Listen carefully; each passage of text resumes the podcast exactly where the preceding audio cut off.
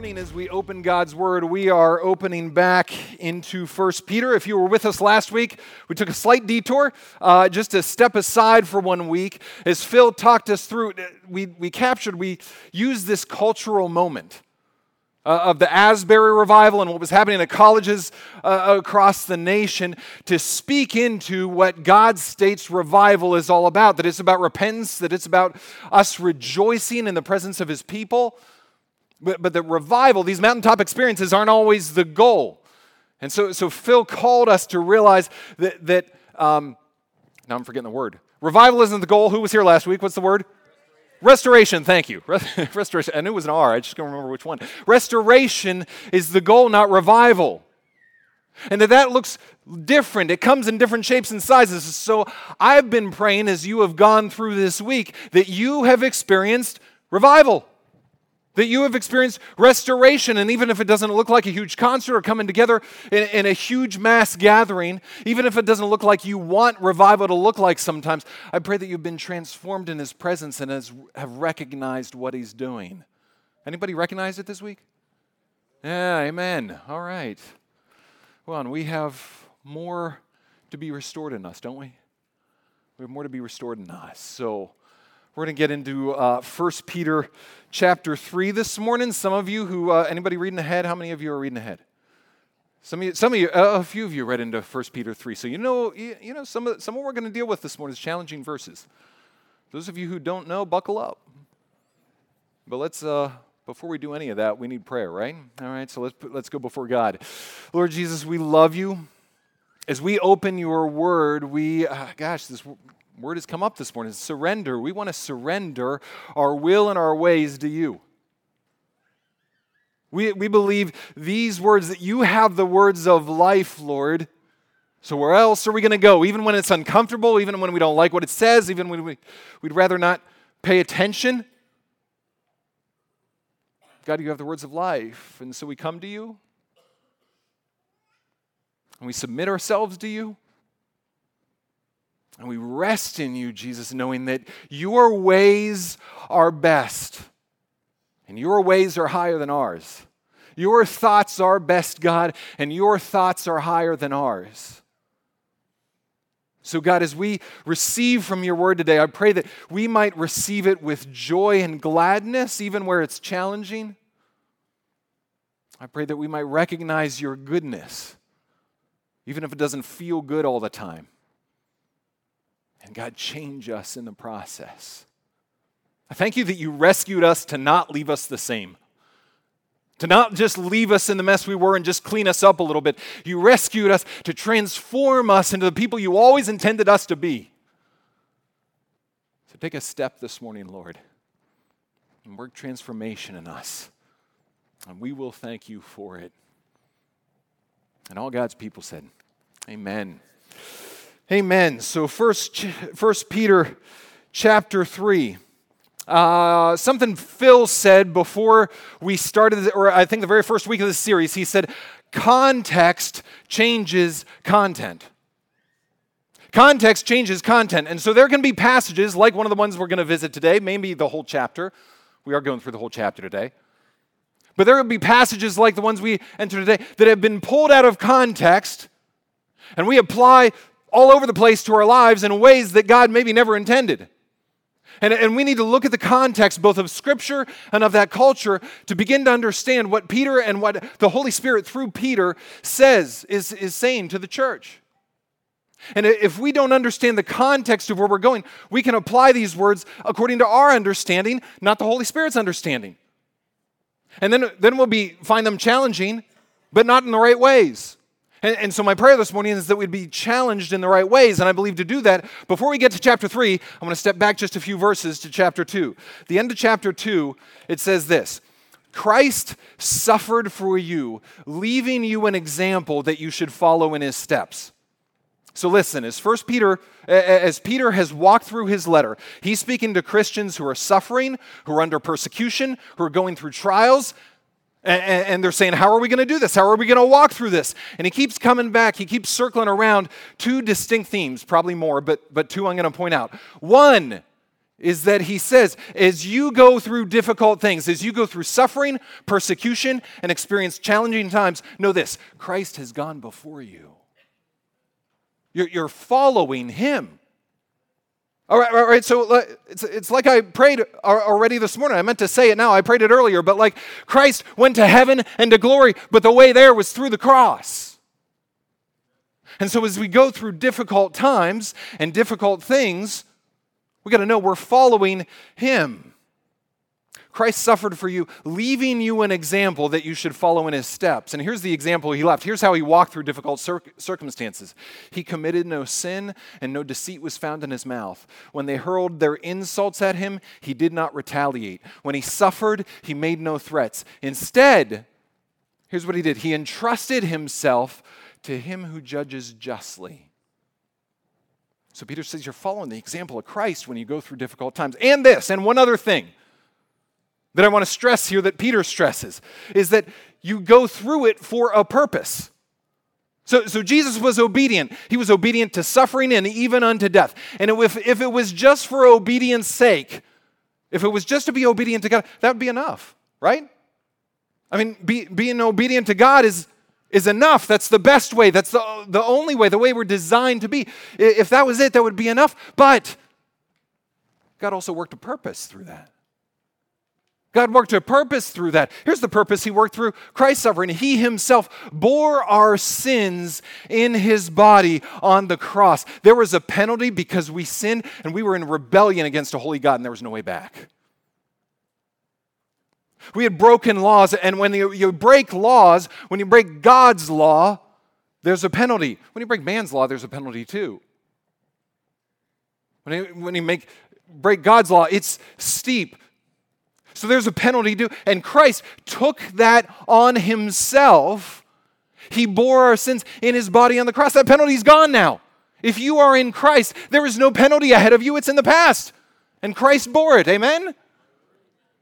so that we might die to sins and live for righteousness. And you know what? There was even, even more of a purpose. Not just, he didn't just take care of the penalty of sin, he took care of the power of sin. So sin no longer has to reign in our mortal bodies, Paul says. That, we can now die to sin and actually live in a way we were never able to live without Christ, live to righteousness. So he took care of the power of sin. For you were like sheep going astray. Uh, sorry, I missed some important words. By his wounds you have been healed. You've been healed. So listen, I don't have time to go here, but like people use this to talk about physical healing, and because Christ died on the cross, all of our physical uh, illnesses are taken care of. Listen, if that was true, no Christian would ever die of cancer. So I, I think some of that is taken out of context. I don't have time to go there. But listen, what he healed was far more important than any physical illness. He healed our hearts. He, t- he took out hearts of stone and replaced them with hearts of flesh that can be moved and touched by him. We needed that far more than a cure for any sickness because that was our sickness. For you were like sheep going astray, but now you have returned to the shepherd and overseer of your souls. He's a good shepherd, amen? He's worthy to be our overseer. He's the only one worthy. So his word is good. So Peter says this as we go forward. Here, here, here's what he's saying Following in the way of Christ is an opportunity. We follow him in the way of suffering, of trials, of hardship, of difficulty, of challenges. We follow him, but it's an opportunity to join in the work of Christ. It's not just obedience for obedience sake. God even works more in that. God even works a purposes in that. And we see that come up again and again in our passage today. So, 1 Peter chapter 3. We're going to start, we're going to go through the whole chapter today. We're going to start with verses 1 through 7, and they say this Wives, in the same way, submit yourselves to your own husbands, so that if any of them do not believe the word, they may be won over without words by the behavior of their wives when they see the purity and reverence of your lives. Your beauty should not come from outward adornment, such as elaborate hairstyles or the wearing of gold jewelry or fine clothes. Rather, it should be that of your inner self, the unfading beauty of a gentle and quiet spirit, which is of great worth to God in God's sight. For in this way, the holy women of the past, who put their hope in God, used to adorn themselves. They submitted themselves to their own husbands, like Sarah, who obeyed Abraham and called him her Lord. You are her daughters if you do what is right and do not give way to fear. Husbands, in the same way, be considerate as you live with your wives and treat them with respect as the weaker partner and as heirs with you of the gracious gift of life, so that nothing will hinder your prayers. May the Lord bless the reading of his word. So there can be two things true at the same time, right? Two things true at the same time. I believe firmly that last week Phil heard correctly from the Holy Spirit to use this as a cultural moment to shepherd us about what God would say about revival. So that's true, right? And is it possible he punted this one for me? Is it possible? Just like two at the same time. He could have punted this one, so thank you, Phil. I don't, I don't think he's here right now. Punted this one to me. So I got to try not to fumble this one by the grace of God. And I pray nobody tackles me before the end, right? All right. 1 Peter chapter 3, verse 1. Before we get into the specifics here, I got to say some things first. First, we got to admit that this passage has been misused frequently, far too frequently, in our culture and in history. That this passage has been used in some ways to belittle women, to justify mistreatment of them, to silence them from being a voice in their own home, to threaten them It's been used in this way by people who say they follow God. I need to tell you this morning that is not the heart of our God. And that is not to be the heart of his followers. So, the first thing we need to do is lay down all the ways that this passage has been misused and abused in the past. Because God's heart is not for any of that. His heart is good and his word is good. But people look at this passage and they say, well, look, Peter's trying to belittle women. Just like they look at the passage that came before this in chapter 2, where he talks to slaves. And they say, well, Bible's pro slavery. Yeah. Well, let's keep in mind, folks, that that those who were abolitionists at the forefront of the anti slavery movement in this country and every other country, those have primarily and first and foremost been believers in the Bible and the Word of God. Those who were at the forefront of many women's rights movements to bring justifiable and right and good equality for women in our society and in the home those who have led and been at the forefront of that, many of them, of them have been followers of Christ. And in both of those movements, they look to the Word of God that states unequivocally that no matter race or color, we are all made in the image of God. That no matter male or female, we are all made in, in the image of God, of equal worth, value, and dignity before Him. And this word of God, as it has worked out in our society in the good and the right and the healthy ways, has brought an end to slavery in some ways. And we've got a long way to go in, in racial reconciliation, right? But huge steps have been taken because of those who follow his word. In women's rights, I'm not saying we're done, but like, listen, huge steps have been taken by those who follow in his word. And so let's, let's leave from our minds anyway that the Bible or Christianity is meant to diminish women. Do you know in AD 370, Emperor Valentinian had to issue a decree. And you know what it was? He told the Pope, stop sending missionaries to women's houses. Stop.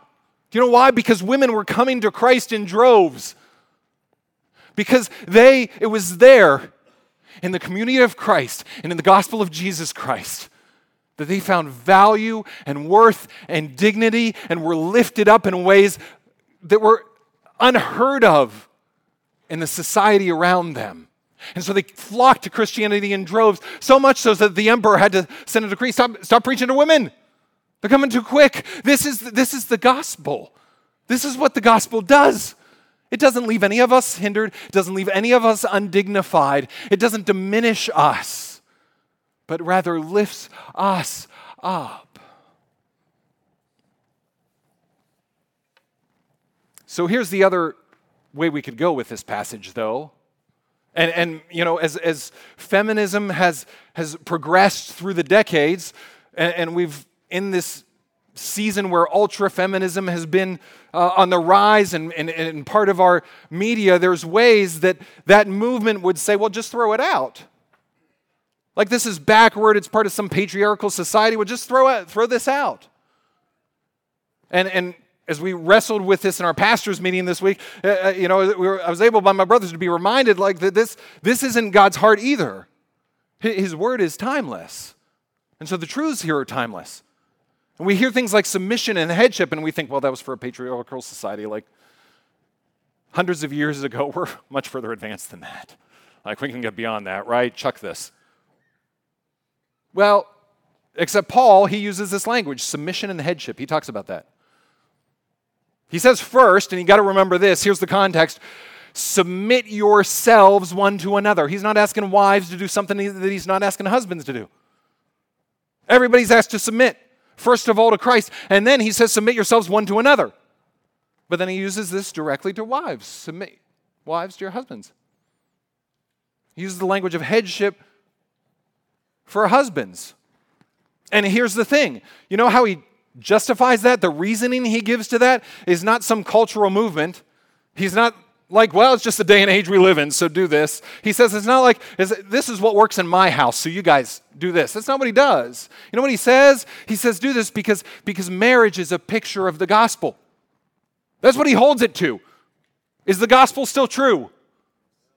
Is this still a picture and, and, a way to conform our lives to the truth of God? Is this still what saves us? Yes, it's the gospel. And he says marriage is a picture of the gospel. And, and so we can't throw these out as just a cultural. Paul says, no, gospel. So, so what does he mean? Y'all are real quiet. What is he going to say next? The Bible, when it talks about submission and headship, recognizes equality, value, and worth between men and women. It does not diminish at all in dignity. And at the same time, it recognizes the s- different strengths and growth opportunities for each, and the different roles that God would intend for them in places in life. This one in particular in the family. And so the Bible does not diminish worth at all while also recognizing the differences Men and women are different, amen? They have different strengths, amen? I, have got different strengths than my wife. Some of those because she is a woman. I've got different strengths than her. In some of those because I am a man. The Bible recognizes those without diminishment of either. And so when we talk about submission and the headship, here's, here's the thing. When we talk about it, we think org charts, right? We think this is about, we hear submission, we hear headship, and we think this is about power. Well, Eve was brought along and she was called Adam's helper. So it's kind of like he's district manager and she's assistant to the district manager, right? Listen, submission and headship is not about power, it's about responsibility.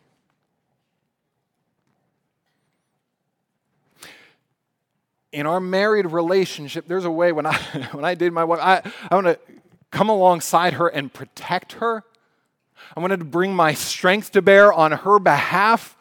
I want to lead us in ways that God has designed me as a man to do.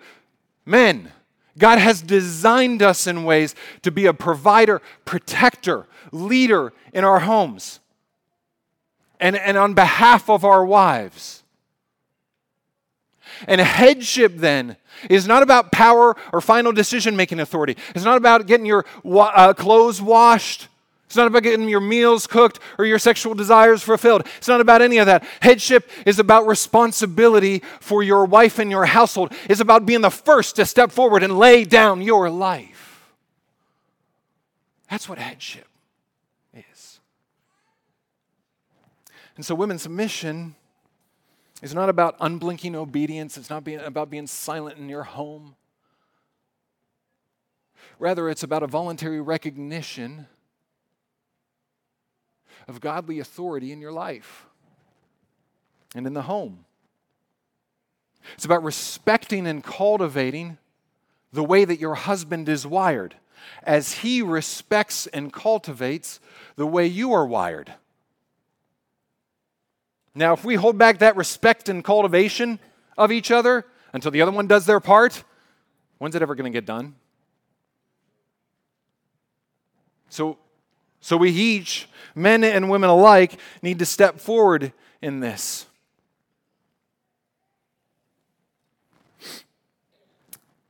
So, that's why he says this. One more thing before I go on.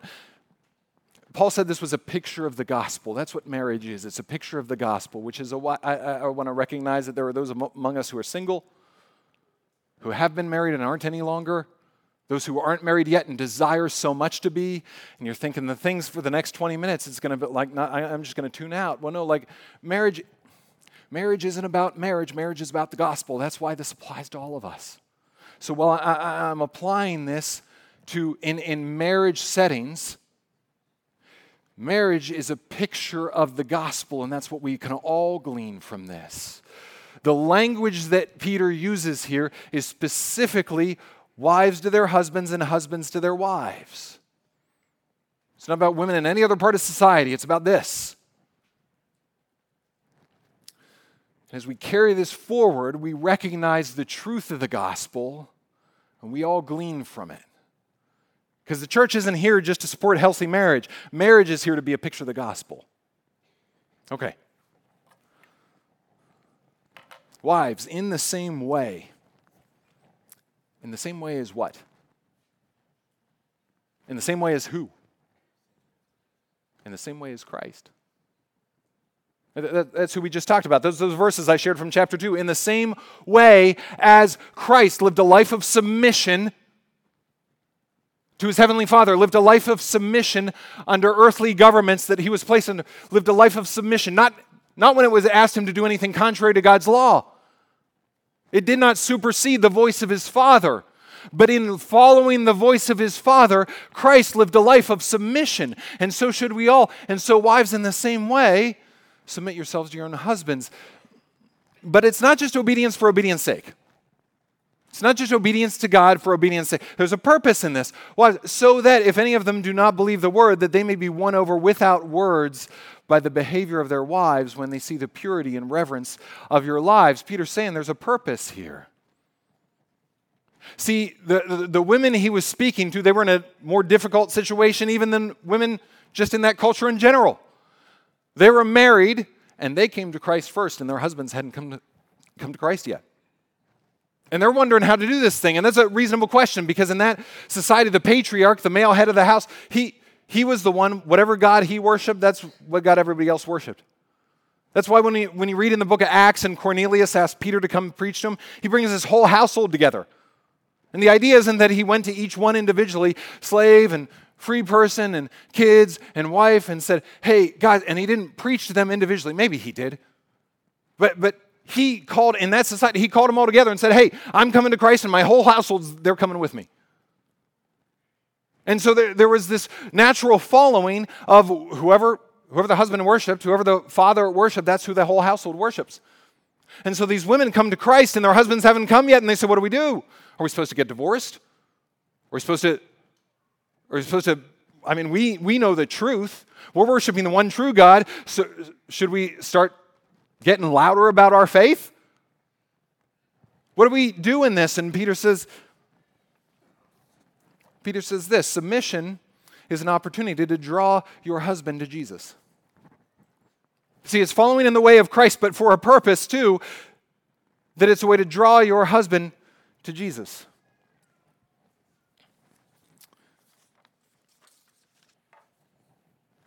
So,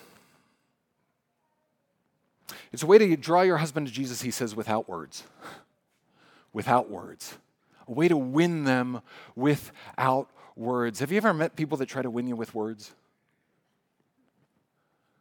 And they know you're right, And, and they know they're right, and they know you're wrong, and they tell you again and again and again and again and again and again and again and again and again and again and again.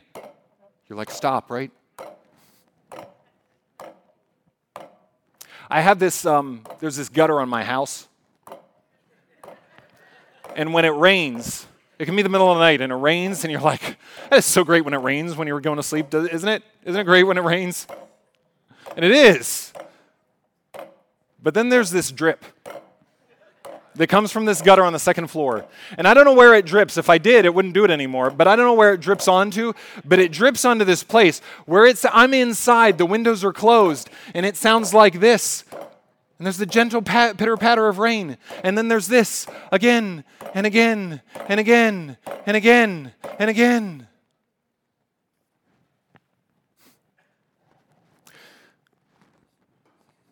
Hang with me here. Don't walk out. The Bible says a nagging wife. Oof, yeah. The Bible says a nagging wife is like the drops of rain that come off the roof during a storm. Now, I, am not saying all women are talkers. I'm not saying that no men are talkers. I'm, speaking to the passage. Why would he tell women that, that, that he, they could win their husbands without words? Because sometimes, in some ways, ladies, you have a tendency to try to win us with words. No husband is nodding their head right now. You guys are wise. Yep, put it all on me. I can take it. I can take it.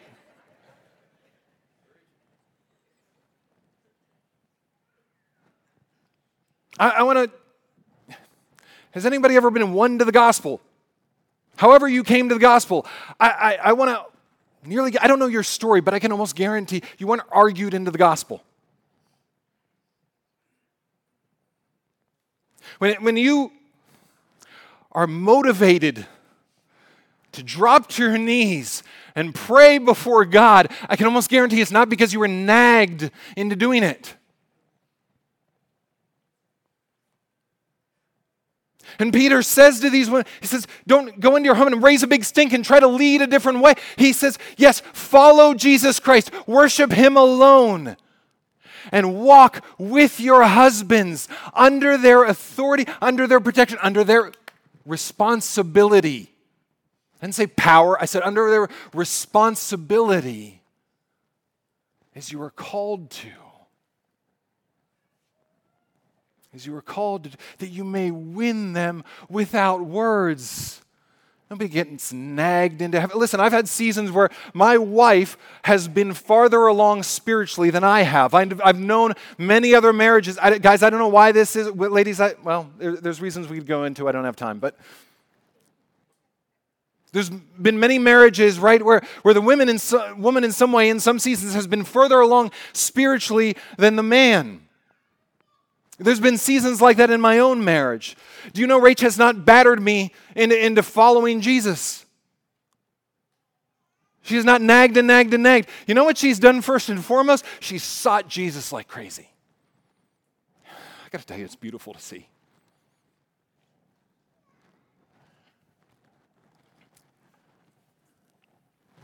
And then she'll come to me and say, I see this. Do you see this? She'll do this about non spiritual things, well, everything's spiritual, but she'll do this about family matters too, things with the kids, things in other areas of our home. Like, she'll come to me and say, Do you, I see this. Do you see this? I think we need to go a different direction. Do you think we need to go a different direction? And I can disagree with her, and she disagrees with me. And we, we go back and forth. Sometimes it's an argument, most of the time, not. Because there's things she sees that I don't see. Look at this this is a big water bottle, isn't it? I have this reputation around my house. I can never find this thing. It's bright, it's huge, it's like 32 ounces, and I can never find this thing. Rachel always knows where it is. I don't know how you ladies do that, but let's, men, let's face it, we have a reputation. Our wives, uh, women in our lives can see things that we don't see. Bring it to them, but bring it with love, bring it with respect, bring it with honor, eh, because husbands are wired to want to step forward, to want to be first in line, to take a bullet for the ones they love. So, so bring the bullet to them and show them this is what's decimating this season. Can you, can you see it? Because listen, our culture has this propensity to treat the husband, the father in the home, like just another kid, don't they? Don't they? I mean, it's like just an extra kid, and you gotta you, you, gotta like scold him too. And, and, and wives and moms are forced to step it up and scold him and correct him just like the kids and treat him just like another kid in the house. Now, now men, we gotta own. Why why could that be? If you're sitting there five hours a day playing video games, maybe it's because you're acting like a 12 year old and you need to be called out of that. There can be reasons for some of these stereotypes, right? And do you look at your husband as not a stereotype, ladies, but as son of the living God who's called to lead and protect provide for you and wants to do it? The best part of him wants to do it. The God designed part of him wants to do it. Do you go to him presenting him with that dignity? I've gone to Rach with tough stuff.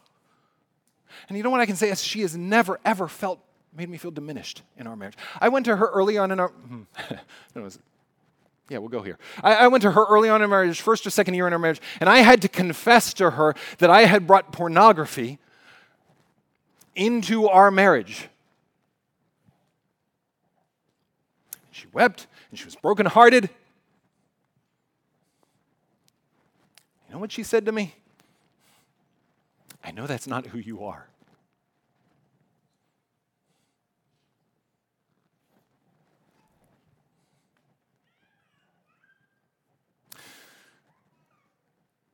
Women, your, your husbands might be able to list off, probably can list off 5, 10, 15 ways, 50 ways that they're not walking like they should, that they're not meeting your expectations, that they need to do better. Ladies, you have eyes for that. Bring it, but bring it with love. And l- listen, do they know? Do they know the two, the 10, the, the 15 ways that they're walking in the strength that God gave them? Do, do they know that? Do they, do they hear that as often as they hear the other? Do they? Well, that, like, we'll talk to husbands in a minute. Ladies, I know this is heavy. I know I'm a guy. I know this is weird. Like, I'll talk to husbands in a minute. Like, do they know? Are, are, are you pointing out the image of Christ in them? Are you telling them their identity of who they are in Christ? Or is it something different?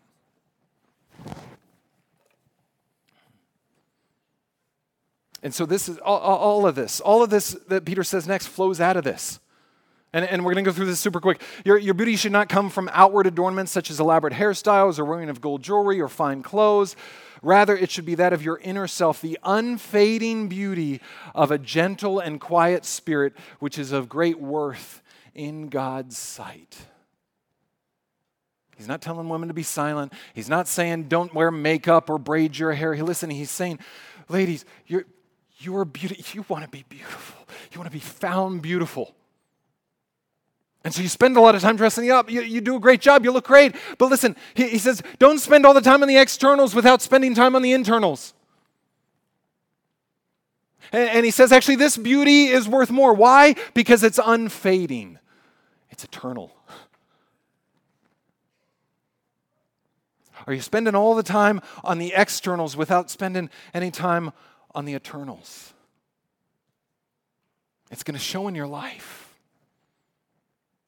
Are you spending time on the eternals? Like they're even more important than the externals. It is going to show in your life. Listen, I need to say this. Ladies, like I know this is, this is coming down hard. This is heavy stuff. Like some of you in this room, I know some of you, there's others of you I don't know. Some of you in this room are doing amazing at this.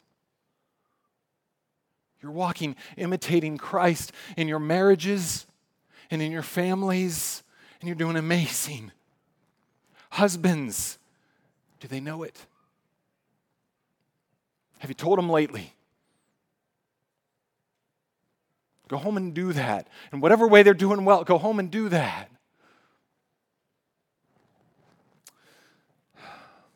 For this is the way holy women of the past who put their hope in God used to adorn themselves. They submitted themselves to their own husbands, like Sarah, who obeyed Abraham and called him her Lord. You are daughters if you do what is right and do not give way to fear. I don't have time to go here, here, fully, but listen, like we, we hear this verse and we think, oh gosh, here goes. Like Sarah like had to bend over backwards to serve Abraham and wash his feet and do all sorts of other stuff. And this is we imagine, right? When he refers to Sarah, that's what we imagine the relationship is. Here's homework for you. Go Genesis 18. Look it up when you get home. It's the only time in Scripture, the only time in Scripture that Sarah calls Abraham Lord. It's the only time. You know when it, when it happens is when three visitors come to visit Abraham, and they're heavenly visitors. One of them is in some way God Almighty in the flesh, maybe a pre incarnate Christ, some people think. But the Lord Himself comes and two angels with Him. And Abraham says, Sit down, like I'm gonna, I'm gonna get you some food, like wait here. And he goes in and he instructs Sarah, can you like make some stuff and bring it out? And they do, and, and she does, and they do, and they, they feed him and everything. And then one of the things the Lord tells him in the course of the conversation is, Listen, I'm gonna come back next year, and you are gonna have a kid. And Sarah is listening in the tent. And she laughs and she says, Really? Really? Am, am, am I going to have this pleasure? Eh, my Lord and I, are we going to have this pleasure now that we're old? Does that sound like it's unblinking servanthood obedience of a beaten down wife? No, it's a woman who's recognizing we have been through a lot. I've walked with Abraham since, since God called him to a, a land that he was going to show us later on. I've walked with Abraham down to Egypt where he screwed up and pretended I was his sister, the jerk. I walked with Abraham when I screwed up and sent Hagar into his tent. We've walked together for 25 years waiting on a promise to be fulfilled. My Lord and I, we've walked together, walked with him This isn't a beaten down wife. This is a woman who walks honoring the godly authority of her husband, how he's wired, and speaks to that. Speaks to it, doesn't stay quiet. All right, we got to move on. I hope I've said enough. You can tackle me later. Husbands, let's go. Husbands, in the same way, be considerate of your wives. One, one translation says, live with understanding with them. Husbands, are you living with understanding with your wives? As the one who is spiritually to be out in front, are you living with understanding? Are you, as the one spiritually who wants to be a protector, wants to take a bullet for your wife, are, are you living with understanding for their struggles, their challenges, and their strengths? Are you living with understanding with them? Do you know when Rachel and I dated, we our first date, we, we scheduled to take a hike because a hike is like you can take a hike, you go together, you're doing something together. You don't maybe have to be talking all the time, right? And you come back and you each get in your separate cars. You meet there, you get in your separate cars, and you leave, right? You can be like, and, and you can just like, one or the other can like, hey, let's turn around. You know, enjoy this time. Let's turn around. Let's go back to the cars, right? Uh, we, we took a four hour hike our first date. And then we got back to our cars and we didn't go separate ways. We went to went to Pei Wei for dinner. Spent another couple hours getting dinner together. It was like a six hour date. Six hours. And I couldn't get enough. I said, like, I, I want more. I want to know who you are. I want to know your strengths, your weaknesses, your loves, your dreams, your desires. I want to know more. Now, if you told me today, I want you to go six hours, eight hours, and have a date with your wife, I'd be like, eight hours? What are we going to do? No. That's, that's my brokenness, by the way. Like, like husbands, listen to me. Like, what happened to us? Right? I mean, these, these beauties that we married that we couldn't get enough of, and we just wanted to understand more and more and more. And somewhere life got in the way, and, and we forgot the treasure they are. We forgot there's new facets to them. Like a, like a jewel where there's facet after facet after facet. And every, every way you turn in the light, it, it shines a different way. We've forgotten that about our wives. Our wives are not the same women we married, right? They are not the same women we married. Do we seek as much to understand the woman today that we did five or 10 or 15 years ago that we were dating? Are we living with understanding for their strengths, for their weaknesses, for the ways to walk alongside them and lead them? Are, are we showing them who they are in Christ? And I don't believe that about yourself. That's a lie from the pit of hell. Here's who you are in Christ. Are you living with them with understanding? Do you know their li- the lies they believe enough to speak truth to them? Man, maybe that's the best way we as husbands can lead our wives spiritually. What lies do you believe in today? What do you believe in today? Oh, let me, let me speak the gospel into that. That's not who you are. Are we living with them with understanding? And treat them with respect as the weaker partner. So this one gets a bad rap too. The weaker vessel, some translations say. This word partner, this word vessel, it's, it's, it's the word for container. I think there he goes bashing women. Listen, it's, it's used I think all but one time, maybe every time in the scripture, to refer to our physical bodies. Women in general, I know there's some of you, don't, don't come up after service and tr- try to, uh, ladies, and try to arm wrestle me, okay? Like, and prove to I know, like some of you could take me. But in general, w- w- women physically are less strong than men. Men, are you walking aware of that? Are you walking aware uh, and loving your wives well in that? I, shared some statistics a, a, few weeks back that, that half of, uh, no, one, one in every three women experiences physical abuse from their partner in their lifetime. One in three women. Men, do you know you are strong? Do not take a hand in any way to your wife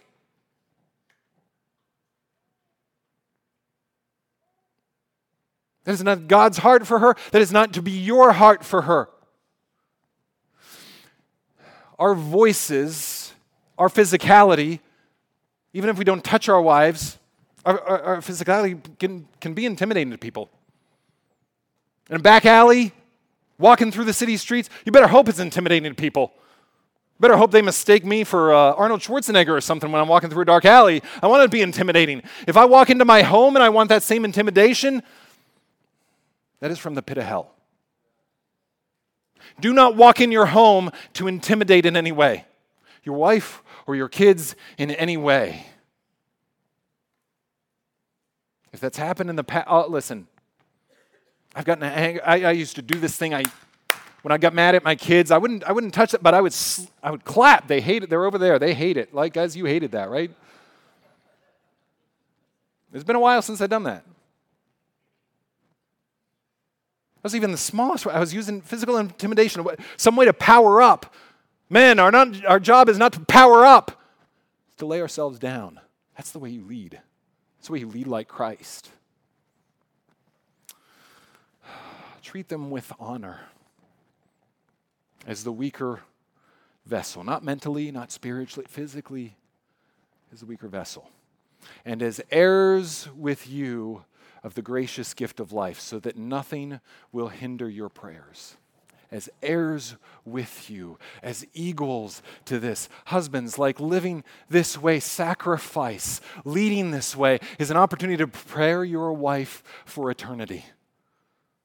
That's how it says Jesus loves the church. Paul in Ephesians, he, he washes the church by the water of the word to make her beautiful without spot or blemish.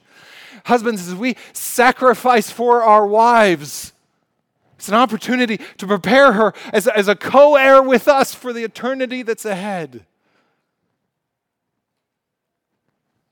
Here's what I got to say before we move on. Men, some, I know some of you in this room, there's others of you I don't know in this room. Some of us are walking this well. I hope I'm walking this well. Some of you are walking this well.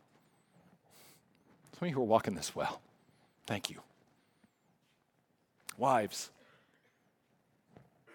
does he know it? if your husband is one of those, does he know it? That he's walking this well? And whatever way he is, not perfectly, we don't do it perfectly. Does he know it? Finally, Peter says, and he is a true pastor, let me tell you. he has said all he said in two and a half chapters, and he says finally, and he goes on for another two and a half chapters. We've gone through seven verses of a 22 verse chapter. I want to say to you, finally. Now, we're not going to go on for another 45 minutes, but hang with me. There's a little bit, little bit of other places to go. Finally, all of you be like minded, be sympathetic, love one another, be compassionate and humble. Do you see how everything I've been talking about flows out of this? Everything I've been talking about for wives, for husbands, it flows out of this. Are we humble with each other?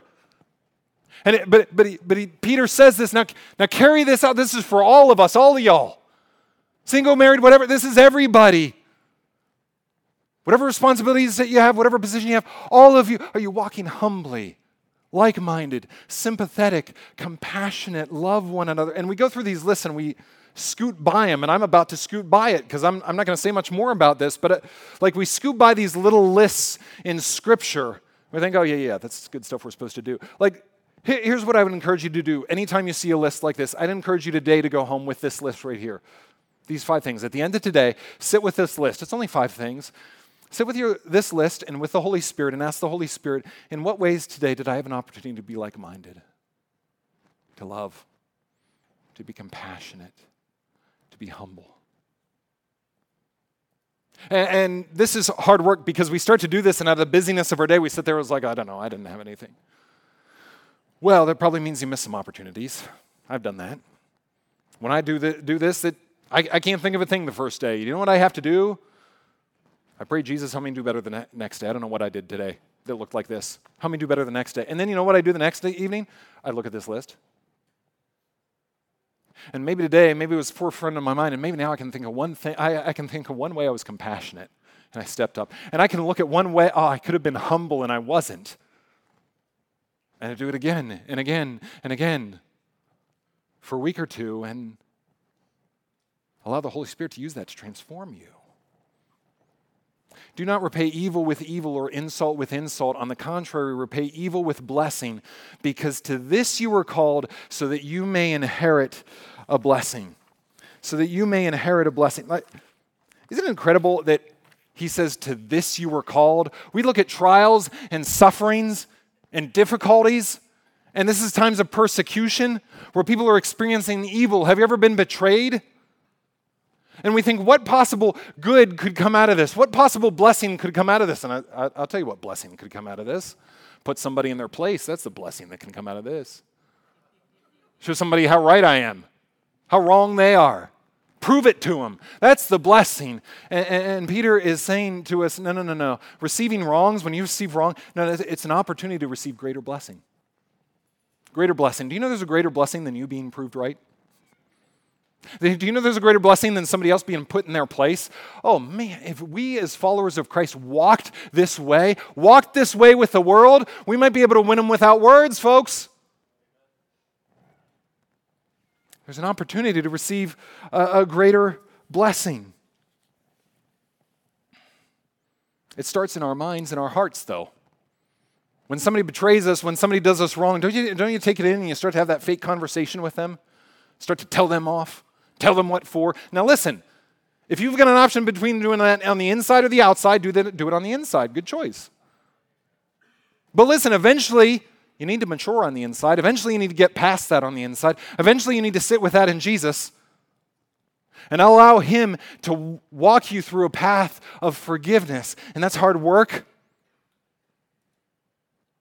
And that's, that's long work. I'm not saying it instantaneous. I'm just saying don't stay there because when you receive wrongs, it's an opportunity to receive a greater blessing.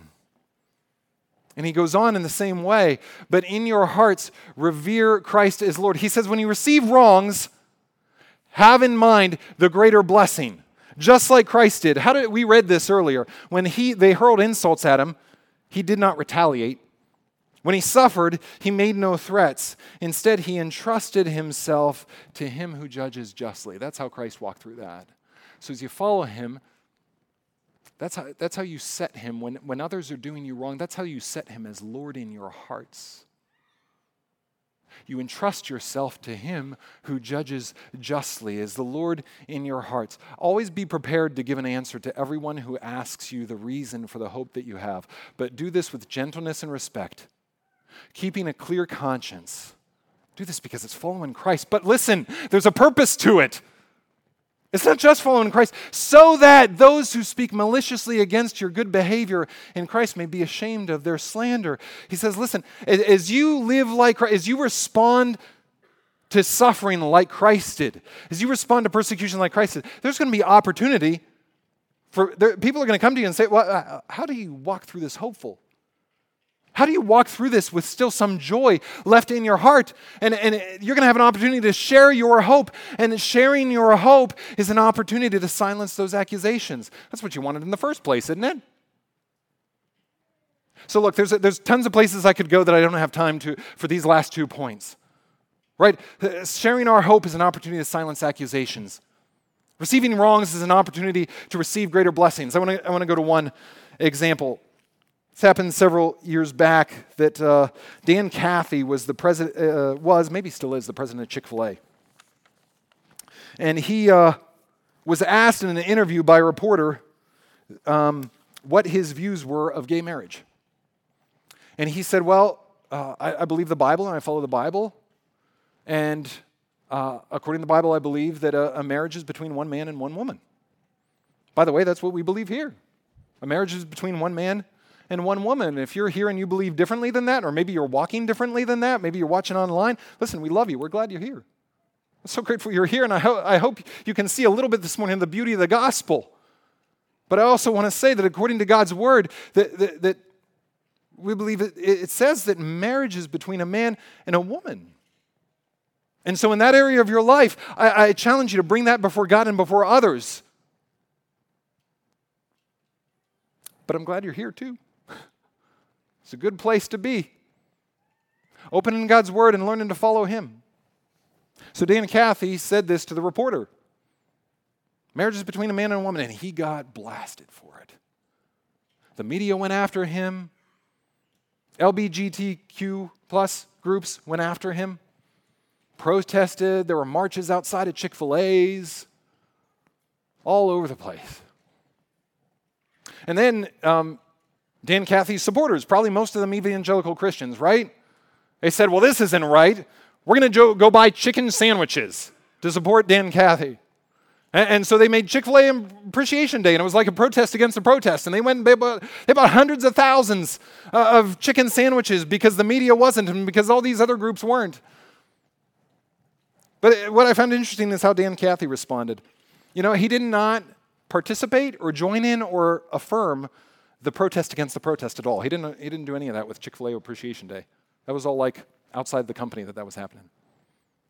You know what he did instead? Instead, he quietly approached one of his strongest critics, a guy named Shane Windmeyer, who was a leader in a, a group called Campus Pride. He's a gay activist. And then Dan Cathy reached out to him, and eventually Shane Windmeyer wrote an essay to the Huffington Post in which he shared this.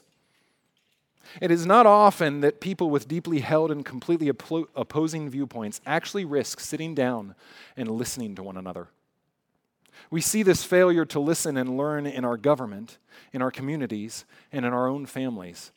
Dan Cathy and I would together try to do better than each of us had experienced before.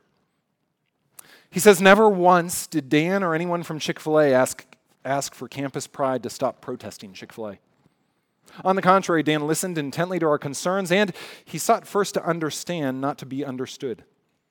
Dan and I shared respectful, enduring communication and built trust. His demeanor has always been one of kindness and openness. Dan expressed regret and genuine sadness when he heard of people being treated unkindly in the name of Chick fil A. But he offered no apologies for his genuine beliefs about marriage. You hear that? Respect, honor, seeking to understand first rather than being understood. All alongside no apology for his beliefs. The two can work together.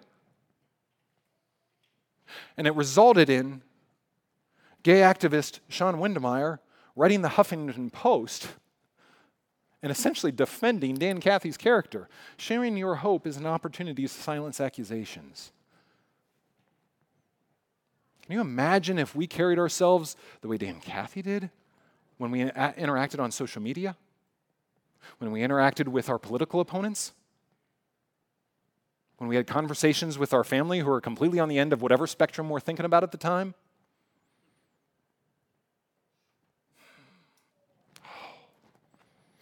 What an opportunity to shine. All right, one more place. We're almost done, I promise.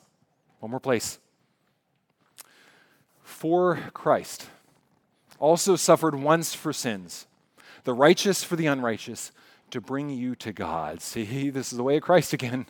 Following the way of Christ, and here's the purpose to bring you to God. He was put to death in the body, but made alive in the spirit.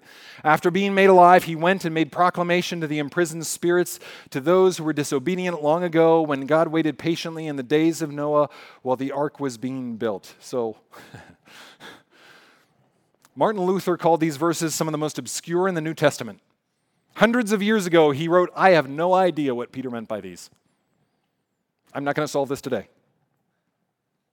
So there's a lot of theories going around. Go digging into, them yourself. Here, here's the point. Here's why I think Peter is bringing them, them up. He says, Jesus went and made proclamation. That word is not evangelism. He's not preaching the gospel. He went and made proclamation to whoever he was making proclamation to. I'm not going to, yeah. Go, go hunting for yourself.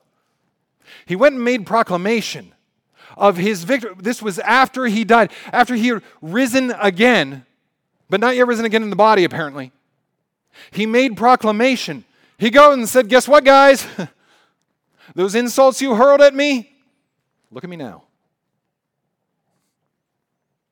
Those threats, those accusations, I'm back. And it wasn't like, stick it to your face. It's just, I won. Everything I said was true. And, and G- this was Jesus' victory lap. Do you know what a victory lap is? I'm not a NASCAR fan, but a victory lap, at least in, in, NASCAR, they do, they do they drive 500 miles in the Daytona 500. And do you know what the winner does? After the end of the race, when he wins, he crosses that finish line. Do you know what he does? He doesn't stop driving. He drives another lap. It's called a victory lap. I've already won. Except this time it's not straining, it's not pushing, it's not pedal to the metal, it's not paying attention to all the ways he could go off track. It's enjoying the ride. Oh, I've won. Do you know Jesus Christ has won? And in some way, somehow, I don't know what it looked like, but he took a victory lap. And here, here's what Peter says about this. He, he's talking about Noah. In the ark, it, only a few people, eight in all, they were saved through water, and this water symbolizes baptism that now saves you also. He's not saying the act of baptism saves you. He's not saying going underwater means anything uh, for your eternal salvation other than as a symbol. He says this symbolizes baptism that now saves you. Not the removal of dirt from the body. It's not going under the water does anything.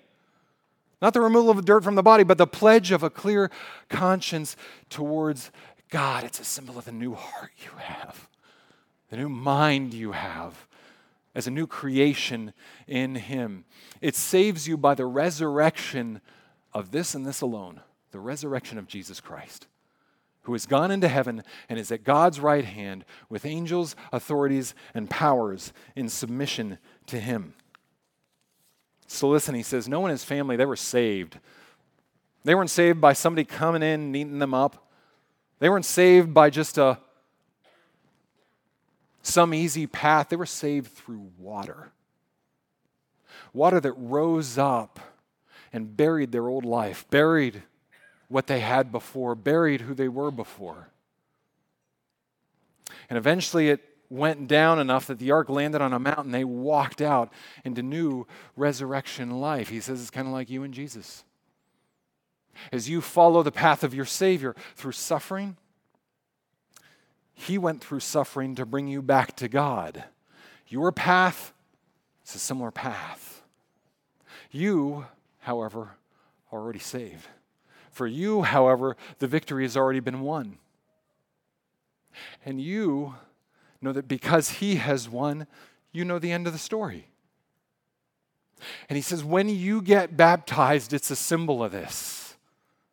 It's a symbol that you know the end of the story. It's a symbol of all, all, of all that Jesus has done in you and for you. He went to the cross to buy you back to God. And when you said yes to Him, you said, Yes, I'm yours completely. You are Lord of my life. And He made you a new creature. That day forward, a new creation in Him. Not perfect, but beginning to live out by the grace of God who you already are in Him. And Peter says, You know what you get? You get the same thing Christ did. You get a victory lap. Before heaven, before heaven, you can take a victory lap. Anybody want to take a victory lap? You can take a victory lap. If you, if you haven't already, you can take a victory lap. It's this it's coming forward along with one or two other believers, and it's saying, I testify. You're telling your story. I testify that Jesus has done this for me. He went to the cross for me. He bought me back to himself, and my life has been completely changed because of him. And you testify that he is your Lord and Savior. And then those two people brothers or sisters in the Lord grab you and they do something really scary. They lower you backwards underneath the water. Maybe they sprinkle it over your heads, that'd be okay too. But we let's go for the scary stuff. They lower you under the water. It's a symbol of dying to yourself because that's what it is. When you come to Jesus, you're laying aside everything else, all your old way of living, all your old way of trying to do things in your way, all your, old, your way of trying to be Lord of your own life, you're laying that all, of, all aside and you're walking the way He walked. You are dying with Christ. So they put you under the water as a symbol of that. And isn't it a good thing it doesn't end there? They bring you back up because Jesus rose again. They bring you back up as a symbol of the resurrection life you now have in Him. Yes, good stuff is coming in, in eternity, but abundant life is available even now, even in this, even now. And so, the symbol you get right now, before you go home to heaven, the, the victory lap you get to take is baptism. So, baptism is this it's an opportunity to celebrate Christ's victory for us. It's an opportunity to point all of your life to Him before others in your life. Have you done that? I, I want to encourage you to do that if you haven't. And we have an opportunity coming up. As the worship team comes back out, I just want to point to eh, Sunday, April 16th. It's the Sunday after Easter. We're going to have baptisms in service. In service of both the 9 and the 11 service. If you have not taken your victory lap, come join us. it is good walking with Jesus. It's fun taking a victory lap. And you can take that because he has already won the victory for you. So, Sunday, April 16th, we're going to be here at the 9 and 11 service, and we're, going to have baptism services here before the body. And there will be a message and all of that stuff too. But, like, we're going to walk together and enjoy taking a victory lap and celebrate others taking their victory lap for all that Christ has done for us. You can email connect at gfcshrewsbury.org. You can sign up in the lobby for that. But listen, we walk following Jesus Christ, and He won. He won. So I, I, don't know what you're walking through the, today. I don't know how you walked in here this morning, but I pray that you will walk out knowing that He has won. And He invites us to share that victory in our lives. Let's pray for a minute, and then we're, we're going to worship one more time. Lord God, we thank you for the victory. Jesus, we thank you for your suffering, for your submission to your Father God, for the ways that you have gone before us, Lord. I thank you that you did it all for a purpose to buy us back to you. And so that those of us who are in Christ, the battle's won. We're yours. There's nothing better to be. Lord, we can't thank you enough, but we're going to try. We're going to keep thanking you for all that you have done. God, I pray that we would walk out of this place not just not just reconciled to you, but revived in you. And not just revived in you, but remade, transformed into who you've always in, intended us to be. God, to help us take steps this week to follow you in this walk of submission that you walked, in this walk of sacrifice that you walked, so that we might shine for others. We praise you, Lord, for all that you have done. We love you. And it's in your name we pray. Amen. Grace family, would you stand to your feet and let's worship him?